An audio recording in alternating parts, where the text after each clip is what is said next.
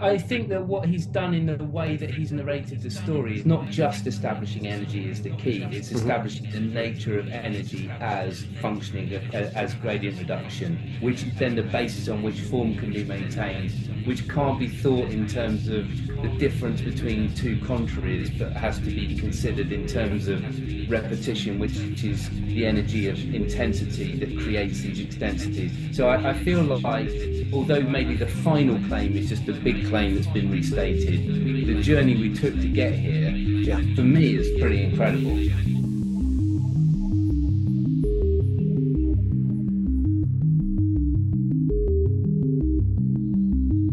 Welcome to War Machine, a podcast for theological nomads. In this episode, we continue our exploration of Clayton Crockett's book, Energy and Change A New Materialist Cosmotheology. Specifically, Matt Valler and Matt Baker discuss Chapter 1 Energy and the Dynamics of Nature. We're at warmachinepodcast.com. Enjoy.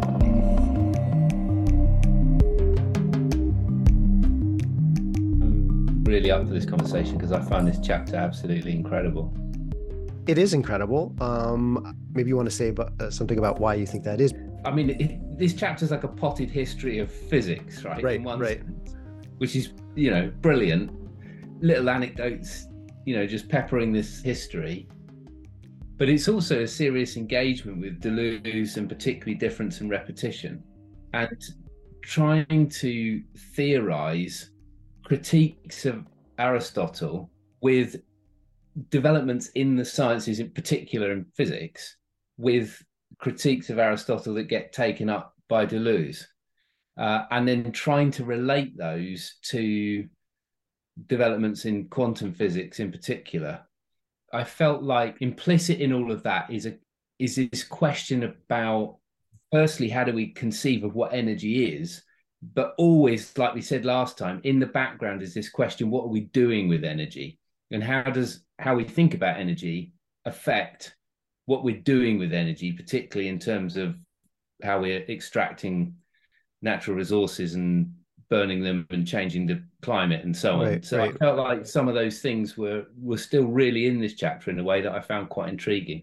Yeah, it is a telling of the physics and how that story has developed around energy but also philosophically right mm. those two things i think are happening at the same time uh, in the telling of it it's i was going to say a wavering but more of a weaving i guess together of those two along the way as well as as you say the story from I mean, it's quite a long story, isn't it? Right, going from Aristotle. It is a long story. Aristotle. There's a lot in there, and it's it's a fairly long chapter. Um, but beginning with Aristotle and then ending up in Karen Barad and quantum theory and, and all that sort of thing. Because there's so much here, I, am wondering if it makes sense to begin where he begins. Um, yeah, I um, think so. With Aristotle. But as I recall, there's three main sections of this chapter the Aristotle section, and then he gets into an interlude, I would say, where he's talking about dreaming. And then the second part of this gets into thermodynamics, which is a whole section unto itself. And then it goes to the quantum dynamic stuff. That's the big arc of the chapter. And the, there's a lot in there. But yeah, so he begins with Aristotle and Aristotle's conception of energy. On one hand, he's describing Aristotle's view on energy, at the same time critiquing it and also drawing a contrast between how Aristotle thought of energy and how we think about energy um, in the sort of modern scientific way that we we do. And the main contrast is between potential energy and kinetic energy. And as with many things with aristotle he's working within within this binary logic but then there's always a preferred term and so the preferred term for him is kinetic. The reason why aristotle is put right here at the introduction is because the way that he describes it is the way that we often think about energy. Even today we think about it in aristotelian terms even if we want to push back against and resist aristotle. This is a kind of level setting for how we talk about energy and and the way that aristotle talks about energy is a little bit there's like some extra terms that get thrown in here because of the teleological slash theological presupposition that's going on for aristotle there has to be a first cause an unmoved mover. It's only against that that we can speak about change at all. And so then you have movement. You can speak about movement, but it's already subordinated to a sort of changeless realm. And so this is where the Platonism of Aristotle comes through. Even though, you know, he's riffing on Plato and doing his own thing, there's still this latent Platonism that grounds Aristotle's thought around energy. Yeah, and I think there, there's a, there's a kind of um, if we're going to talk about change, then we must have something that's stable in order to define that change could even be a thing. Right. And and so the logic of that Greek thought is well then there must be an unmoved mover because there must be something that is stable against which change could be changing. As I understood what Crockett was saying, it's that for Aristotle, ultimately stability is primary still, even though he wants to investigate change, stability is primary.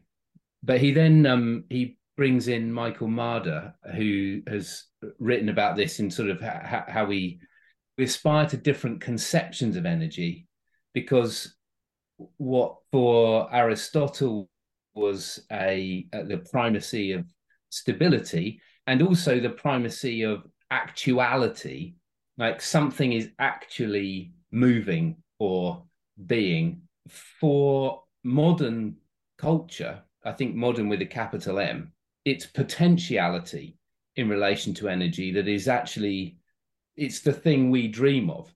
And I found this really interesting because I don't think I'd really thought about this before. Felt very intuitively true, um, which is that the modern world is built on the potential to exploit energy. It's the potential energy, particularly in the combustion of hydrocarbons, that enables us to do all sorts of yeah. things and, and and create the world that we've created.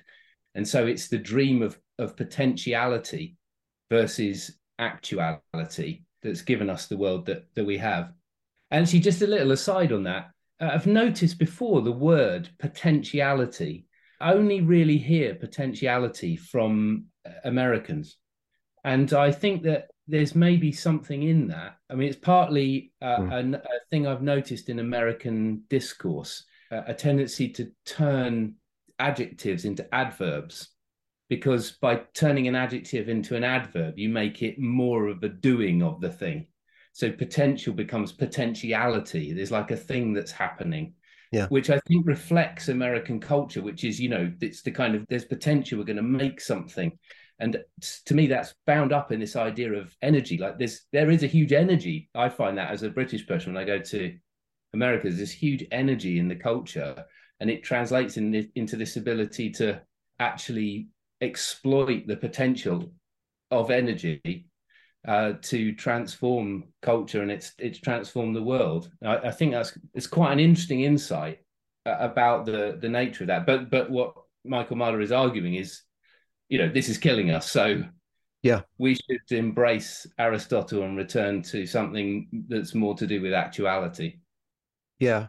I didn't have that thought but you know as an american that's something that you'll hear this all the time this or that person isn't living up to their full potential hmm. um, mm. which means that they're perhaps not expressing it means they're they're not putting whatever resources they have to work this section was a little bit difficult for me to understand because usually you think about power in terms of actualized power, power that's put to work. If I were asked, you know, what is the obsession, what is the emphasis in power in the modern era, I would say it's just by way of intuition that it's kinetic energy, it's actualizing. This was an interesting insight. It's more about potential and about storage and about the ability to extract and to do work uh, rather than the work itself. And yeah, if you don't have the if you don't have the potential to do it, you can't eventually do it, and therefore have power. But it's where you go looking, I suppose, is where you go look. If you go looking for the potential to have more, it takes you to a different place than if you go looking for where is it, where you can actually. If you go looking for where do you already have some mm-hmm. energy, you become more settled. I think that's the arg- that's the argument being made that there's a settling to that. There's a there's a slowing. But if you're looking for the potential, there's an acceleration of change. I'm finding it helpful thinking about potentiality in terms of a storehouse, which has the potential to be more explosive. I guess as it relates to Marder, I thought this was an interesting term that he uses here. Clayton wants to uh, he's sympathetic to Marder's project, but thinks that at the end of the day, he wants to reimagine Aristotle, but does so on Aristotelian terms. He says, Marder dreams of energy as actuality, divorced from potentiality, and hopes that such a dream might save us from the nightmare of contemporary pyropolitics that is burning up the earth. There's something in that term of pyropolitics helps me think about what the argument being made here is it's almost like a pyromancy or pyrotechnics to invoke Stiegler, right? It's not about the the fireworks necessarily. It's about the emphasis in how we think about energy that makes those kinds of things possible in the first place. Desire to capture, contain, store, and put energy to work. That's the obsession for the sort of technological modern era. Yeah, I, I think it's good, Matt. I, I mean, uh, part of what I sensed uh, Clayton is trying to do in here is to say, as you said, he agrees with Marder that it's important to critique this obsession with potentiality that wants to burn up the earth. Mm-hmm. And yet, at the same time, from the perspective of physics, he's saying uh, it's not possible. yeah, he's like the, so. There's the line, the rest energy. I think, he, yeah, he's, he's um, quoting Jennifer Coopersmith the rest energy in a gram of matter is 900 trillion joules. Yeah, it's crazy. It's about the same as the energy released in the bomb at Nagasaki. So there is the idea that if we all just accepted rest and we slowed everything down, and you know that there is no potential. I mean, there is potential in matter at rest, and uh, it's this contradistinction between actuality and potentiality that is then what takes Crockett onto talking about Deleuze because he wants to find a way past Aristotle's distinctions or his contraries right. in order to find a different way to think about energy and uh, and how it works. Yeah, and I think the uh, part of the argument is that Marder falls into the same trap that, uh, or falls prey to the same kind of logic that uh, someone like Nick Land does, in a sort of opposite sense. So where Marder wants to disavow, get rid of, not think about uh, potential energy and only think about dynamic, actualized energy, even, though it's, you know, he, he thinks of it as dynamic energy at rest. That's kind of a complicated thing. But, and how that politically translates into a, well, let's just kind of slow down and go with the flow you have the accelerationist argument on the other other hand which is like no let's just lean into potential energy and lean into the pyropolitics and let capitalism basically destroy itself.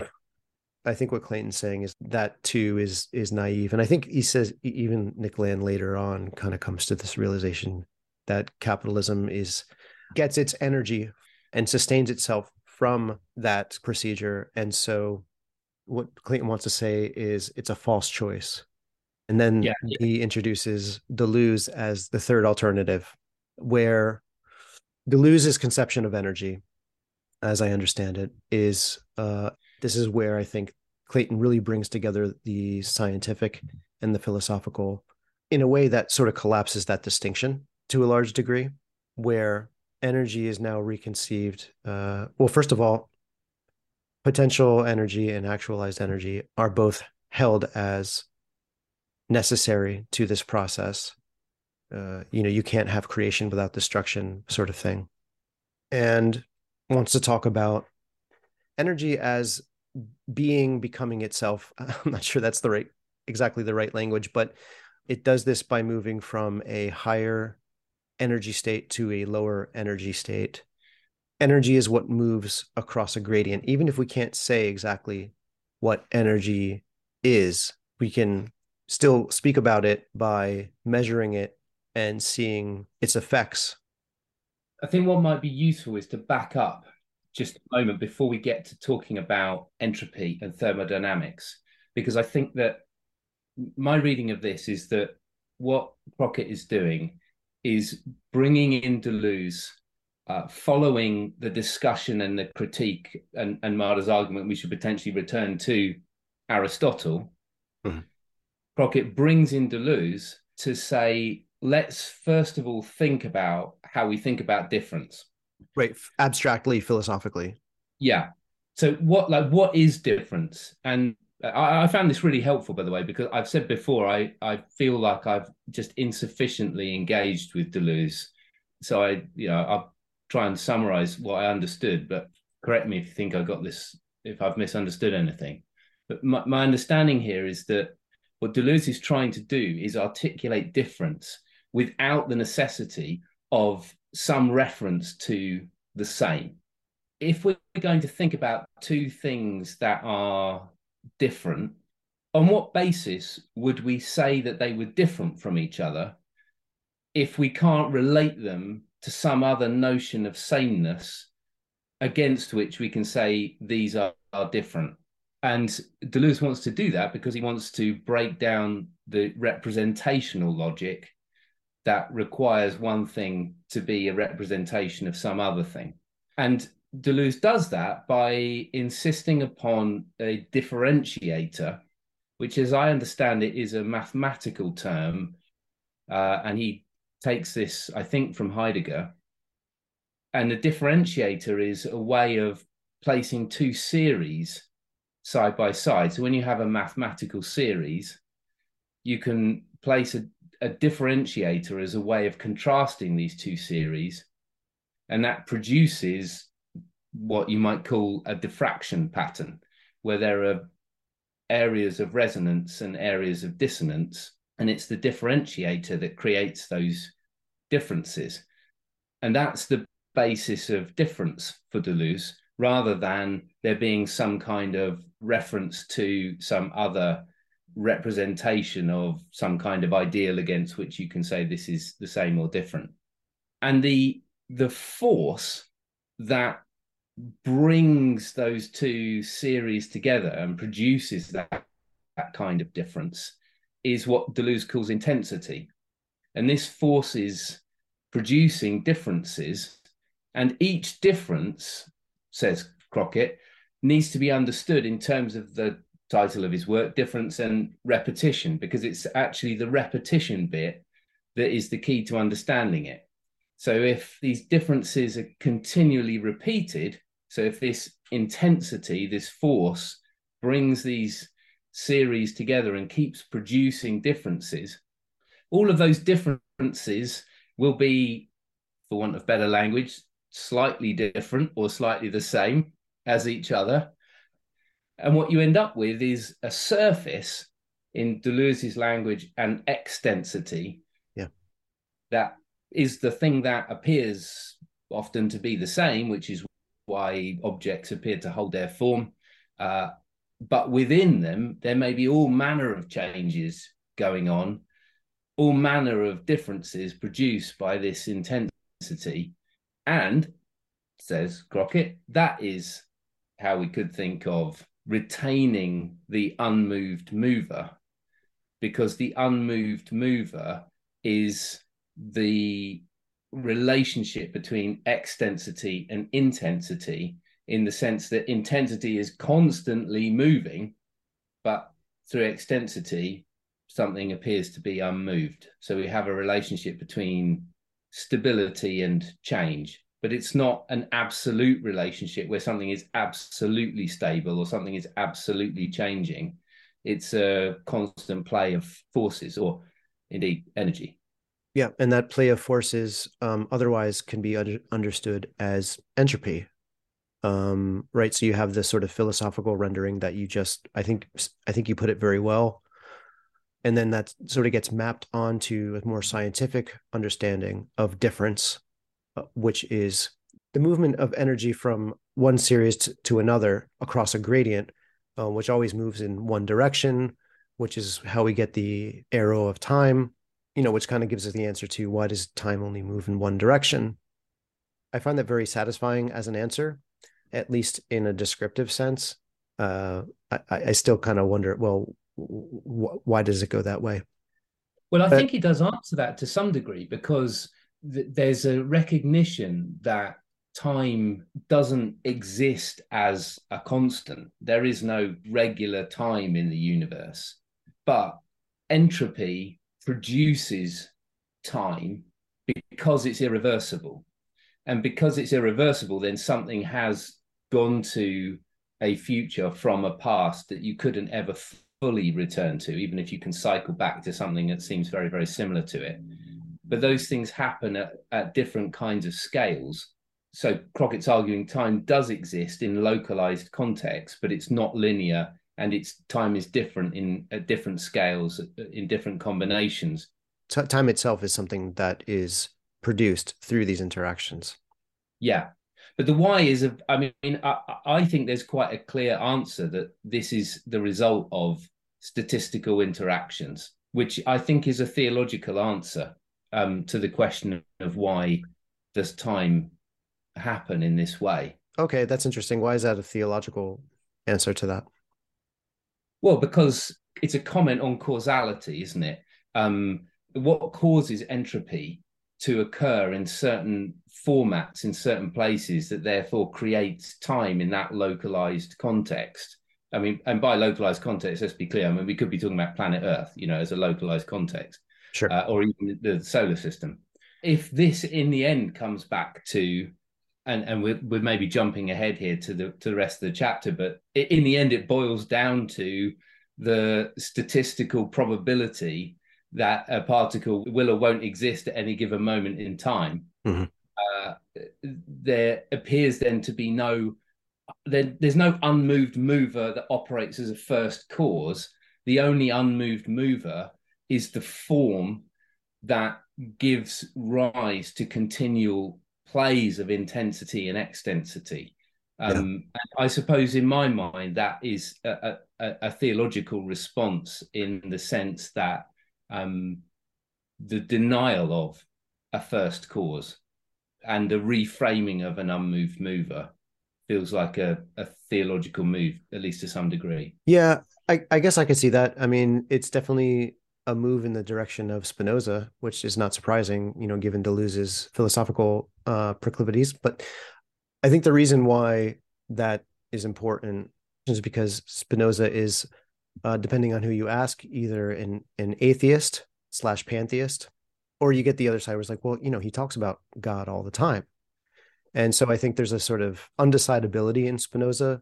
I think reading him as, as an atheist is actually a a valid way of reading him in the sense that sure to sacralize everything is to uh, sacralize nothing you get a sort of parallax effect i think it's important when talking about the aristotelian backdrop of this it's a sort of reconception of the one that you get in Deleuze as many, right? And so there's like there's a breaking apart of this dualism. There's a cutting across of difference that occurs by way of difference. Uh, I mean, it's pretty radical move philosophically, but then to sort of demonstrate that this is foundational for how how time works, how the universe functions is by way of difference, and that the very difference itself, that, that differentiator, is the sort of motor of change and of novelty.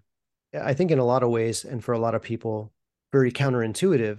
And I think it's also very difficult to talk about. I have a hard time talking about it but maybe we should say something more about how this gets fleshed out and expressed in thermodynamic terms. So e- equilibrium thermodynamics. Yeah. Go ahead. Yes. All right. I'll do my best. Uh, I just, I really liked what you just said though about what you were riffing on there about Spinoza and Deleuze and how, he, how it gives an alternative to kind of conceptualizing the world. And I think that's something we should sort of have in mind as we track through this book, because in the end we'll get to the chapter on radical theology where we engage yes. questions more explicitly. I think that's quite interesting. Okay, so so thermodynamics. So we're in the 18th century, and uh, some British guys are inventing the steam engine, and um, that's how I picture the 18th century, by the way. Just in general, right? that's what went on then. Just a bunch of unbathed fuckers. so the steam engine is absolutely tied up with the beginning of the extractivist or the scaling of an extractivist industry. And um, Crockett makes the point about it being important for pumping water out of coal mines. And uh, on behalf of Cornwall, I'd also want to just state that some of the biggest innovations in steam engineering went on here in Cornwall to do with tin and copper mining before we are really into coal. Uh, and so the the idea of extraction, you know, it's not just coal extraction; it's mineral extraction generally. The extraction of materials in order to provide energy and shape to the world drives this innovation. I feel like that uh, has, is a metaphor for Crockett. Uh, it, it, even before we get into talking about thermodynamics, is even this whole subject is driven by energy extraction. Mm-hmm. So, mm-hmm. we, so this this happens. You get the steam engine innovation, and the key thing about a steam engine is uh, heat energy transfers from a hot bit to a cold bit, and that gradient between hot and cold is able to drive productive work. Right. And so, during the 18th century, as the, the science of thermodynamics begins in its nascent form to develop, energy and work are almost completely the same in the way that they're conceived of because it's what can we do to do something productive here? Yeah. so work in very human terms work in terms of getting the industrial revolution going. Yeah and the conception is very much tied to the steam engine which is a closed system and as you say you know the the idea of how can we put these resources to work? Yeah. Right. So as that industrial revolution develops uh, and the science of thermodynamics becomes more and more developed. And we should say there are several pages on this, and this is yeah. Clayton Crockett rattling through complex things at speed. Yeah. Uh, so there's a lot in here which we can't cover everything, but I think the key developments are there's a theorization of heat by uh, the guy who comes to be known as Lord Kelvin that there is an absolute zero, and uh, as that eventually gets taken up by Einstein in 1905 in his paper on Brownian motion to clarify that actually uh, there are atoms and molecules and they move and they do stuff. And absolute zero, just to be clear, is the lowest possible energy state. It's an absolute limit. It's a physical limit. It's a physical, it's an unattainable physical limit. Right. Uh, uh, but yes, it's the temperature at which nothing moves at all all particles lose their kinetic energy. So the reason I bring in Einstein's later paper is that you it's not until until he writes that that the theory of atoms is actually proven and the matter becomes more or less settled. And the idea that the temperature of particles is related to their internal kinetic energy uh, which is what's actually driving temperature. So the more kinetic energy a particle has, the higher the, the, the, particles have in a, in a substance, the higher uh, its energy, it's, it's higher its thermal energy. Movement equals heat. Right. Thermodynamics then also is stating uh, energy can't be uh, created or destroyed.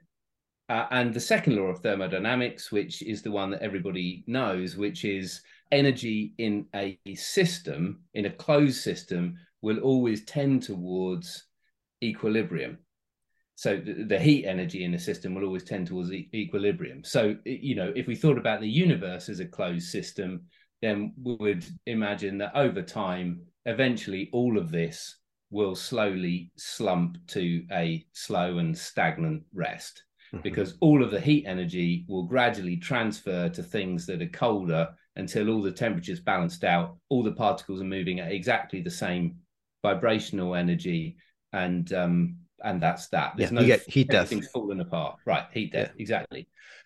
So that's well known. But what Crockett's doing is bringing in the development of thermodynamics during the 20th century. And it's not straightforward because a big part of um, discussions on entropy in the 20th century make entropy about information. And Claude Shannon, who's the theorist who basically, I mean, his work on entropy is what basically gives rise to the ability that we can have computers and the yeah. internet and all of this. And and confusingly, he theorizes entropy as the opposite of how entropy is theorized within thermodynamics. Um, but while that's going on, science is still developing the idea of entropy and thermodynamics and clarifying that, yes, while within a closed system, uh, everything will tend towards equilibrium. Uh, we don't live in closed systems. We don't really have any many closed systems unless we artificially create them for for time limited periods. Right. Um, Earth is not a closed system because the energy from the sun comes in and some heat is radiated out. Uh, and so, actually, the reality of most systems is that you've got a source and a sink. And what happens in that context is absolutely extraordinary because the movement of energy across gradients is actually part of creating and maintaining form. Yeah, I think uh, this is really crucial. And I, I, he uses this example in the book, and I've, i mean, it's one I've heard before, maybe even from him. I don't remember, but um, it's the simple example of you connect two bottles together, put water in one of them, and turn it upside down, and the water very inefficiently kind of clugs blah blah blah blah uh, down into the into the lower one.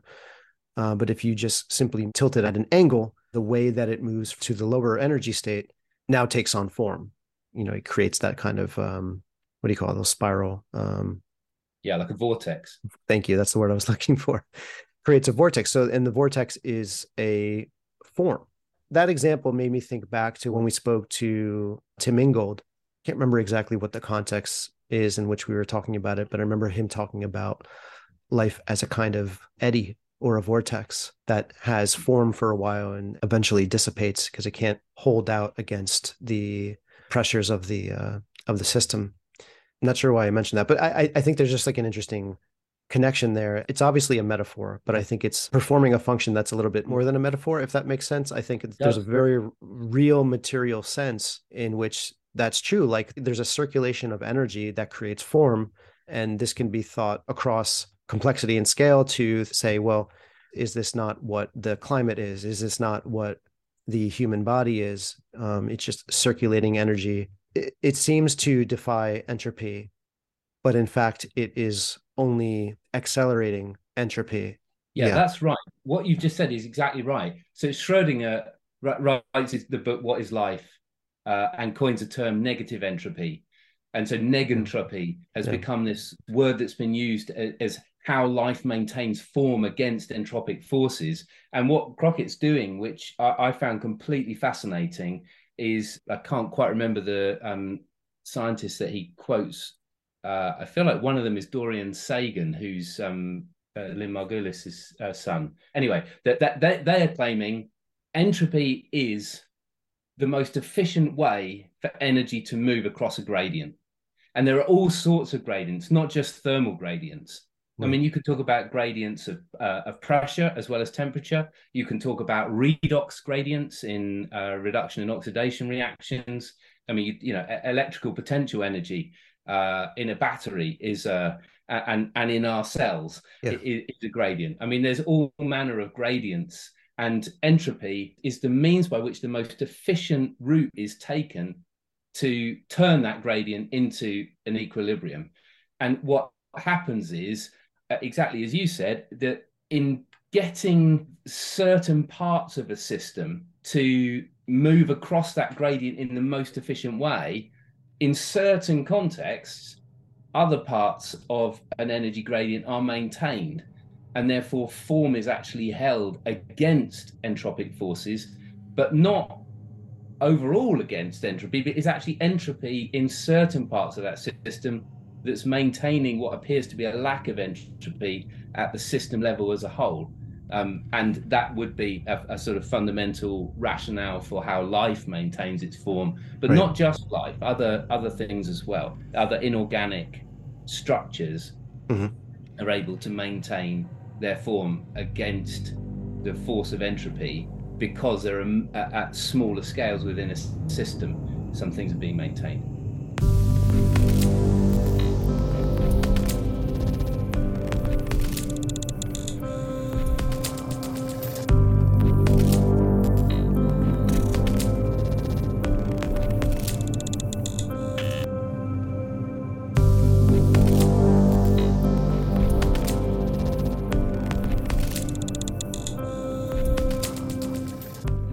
Brilliant line here, uh, which is about the reduction of gradient differentials. Um, energy is the excess of being that seeks equilibrium in the form of gradient reduction. So I'm a constant play of energy seeking equilibrium in the form of energy reduction. And that process is, is maintaining this form, which for a brief time on the surface of planet Earth, uh, you know, uh, people around me and me will call Matt Valler yeah? And and so there's a sense in which i say actually that it, that's an illusion because i'm continually changing all the time all the time. And the, the me that is me today isn't the me that was me last year let alone uh, 10 years ago. Yet at the same time i am maintaining form. I mean i'm maintaining form according to a code. Yeah. You know, hard baked into every single cell in my body that's performing these regular processes that are that are the result of the excess of being that seeks equilibrium in the form of gradient reduction. So that same process that's making me a play of intense in in the in the Deleuzian sense is also maintaining this extensity at, at multiple levels, not just at the surface of my body, but I think at the level of my organs and of my cells. They maintain sufficient form for the um they hold the form over time. Yeah, the difference and repetition going on is sufficient that you know you or I do come along and name the things around us with enough stability that we still name them the same thing the next day. And I, I suppose I feel like there's something in in the both and of that of that sense of if we hang on to an identity too strongly, we're faking it. But if we knee jerk from that and say there's nothing stable here, we've also missed the point, I think, about entropy, which is that entropy is actually creating stability, and we that you and I maintain a relationship because each time we talk, we feel like there's something continual. I don't think we're completely making that up. Do you know what I mean? I do know what you mean. I guess this kind of comes back to maybe the difference between someone like Crockett and Malabou and, and energy as being anterior to form, and that form is a result of a series of, of differences that register for the individual. And yes, as a matter of convention and as a matter of fact, you, you I think maybe this comes down to a question of language, and I'm really curious to see where where we get to with the death of God stuff because I'm thinking of Nietzsche's famous line, you know, I'm afraid we won't be rid of God as so long as we have grammar, uh, and I think that there's a very real sense in which the very way that we think, I don't know, I, I think we're like I was going to say cultural Platonists. Maybe we're sort of biologically adapted to be Platonists. And that's why it's so difficult for us to uh, think about difference in this way. And then if you th- think about being as energy transformation across a gradient from a higher state to a lower state there's a sort of deeply kenotic resonance to that theologically speaking that's irreversible and so there's a whole range of consequences i think that can be considered from that point of view but maybe that's getting ahead of ourselves i'll, I'll hold on i'll hold on to that stuff um, I like that thought. That's nice. Be irreversible. That's really good. All right, where where do we need to go? I feel like we haven't really rounded th- this off. Um, sure. We we're still talking about Deleuze and, and how that conversation of difference maps on to equilibrium and non-equilibrium thermodynamics. I think we've maybe said enough on that to to get us into the quantum dynamics. Yeah, I um, think that's the bit that we need to touch on in order to kind of round off the chapter. So Crockett does a good job of introducing Einstein's contribution and then how that's taken up by Bohr and Heisenberg and Schrödinger in ways that Einstein is not happy with, but in the end he's proved wrong. Uh, and I think that where Crockett wants to go with it in the end is is a few different places. Uh, well, I guess the the one that I can think of right off the top, forgive me if you're already going to say this, but is there's a pushing aside of any kind of determinism. I guess this brings back the Epicurean swerve. There's other ways to talk about it in terms of probability. There's a deeply evolutionary cosmology here where probability and statistical probability plays a, an important role.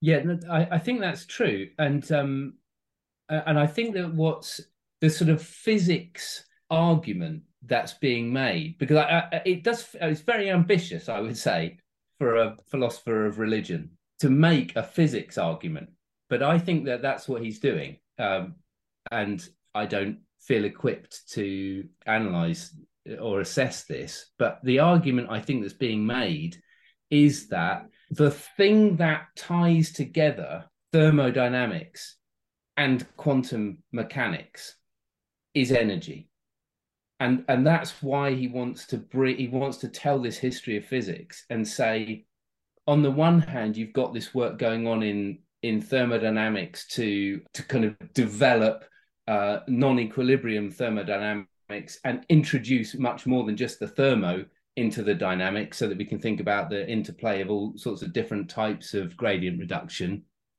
Uh, and you know Einstein's contribution to that is to introduce things like the electromagnetic field where you've now got electrical gradients across which um, movement can be achieved via electrical potential rather than just uh, thermal energy creating kinetic energy so there are other ways in which movement happens but also then when we get into uh, quantum mechanics he wants to talk about virtual particles with Barad. So subatomic particles at the scale of an electron will kind of wink in and out of existence as yeah. part of this uh, quantum, quantum field. field. Yeah, uh, because the quantum field is entangled with a void where something is and then is not. Um, but in the end, he's bringing all of this down to um, uh, Schrodinger's equation, which needs to use the Hamiltonian constant mm-hmm. uh, for reasons of time and also my lack of full understanding. I don't think we can entirely explain all of this, but the point he's making is even when you get down to Schrodinger's famous wave equa- uh, uh, equation, the H in the equation is the Hamiltonian function, which is energy. So at the level of thermodynamic systems and at the level of quantum waves, uh, everything is resolved by coming down to energy. And I think that's where the chapter lands. It's, you know, let me give you a history of physics and let me persuade you that the most important fundamental idea in the history of physics, even up until the, the most recent discoveries and conundrums, is energy. And so uh, that's the basis on which all of these different parts of physics should be thought. And because he set at the beginning this distinction from Aristotle on um, uh, the difference between kinesis and dynamis, mm-hmm. so movement and uh, the dynamics uh, that is originally in Aristotle's sense something that you would call potential, uh, but in modern physics has become dynamics. The dynamics and the most fundamental way of thinking about the world in terms of energy, uh, th- those things come together. And I think that's the book ending of the chapter is if we're going to think philosophically about the world and think about difference and repetition with Deleuze, if we do that with physics, in the end, we come down to energy is the key. Energy is the key for Deleuze. It's the key for physics. It's the idea that ties it all together. Um, and and and that's a, a big claim for chapter one to allow us to go to the rest of the book. Yeah, I mean, he makes the claim, you know, in the introduction. This is a lot of exposition to land on that basic idea. You know, credit where credit is due. He did the work. This is now a supported argument, uh, more or less I don't feel particularly equipped to evaluate the telling of this this story. Um, again, at the end, we're landing in the same place. Nothing works without energy transformation, and energy works on the basis of the establishment and then the reduction of gradients. You know, I, I think that what he's done in the way that he's narrated the story is not just establishing energy is the key. It's mm-hmm. establishing the nature of energy as functioning as gradient reduction, which is then the basis on which form can be maintained, which can't be thought in terms of the difference between two contraries, but has to be considered in terms of repetition, which is the energy of intensity that creates these extensities. So I, I feel like although maybe the final claim is just a big claim that's been restated, the journey we took to get here, yeah, for me is pretty incredible. No, I agree. And um, again, I think the bringing together of the sort of philosophical arguments with the materialist scientific arguments, I think those things together do make a compelling case, at least enough to support the basic claim being made and why you would want to center energy in the way that he does. So, um, yeah, I'm excited to see where it goes from here. Yeah, I'm I'm pretty excited. I mean, so I think we're uh, the next chapter is about life. So it's kind of how does this, yeah. how does what he talked about in chapter one sustain life. So that'll be interesting. Yeah, it, it will be interesting. So uh yeah, we'll we'll see what comes next. And um I gotta bounce. It looks like we're out of time anyway. Well, it's been a uh, good exploration. I enjoyed the conversation. Yep, same as always. Um we'll talk soon. Yeah. All right. Peace. All right, man. Peace.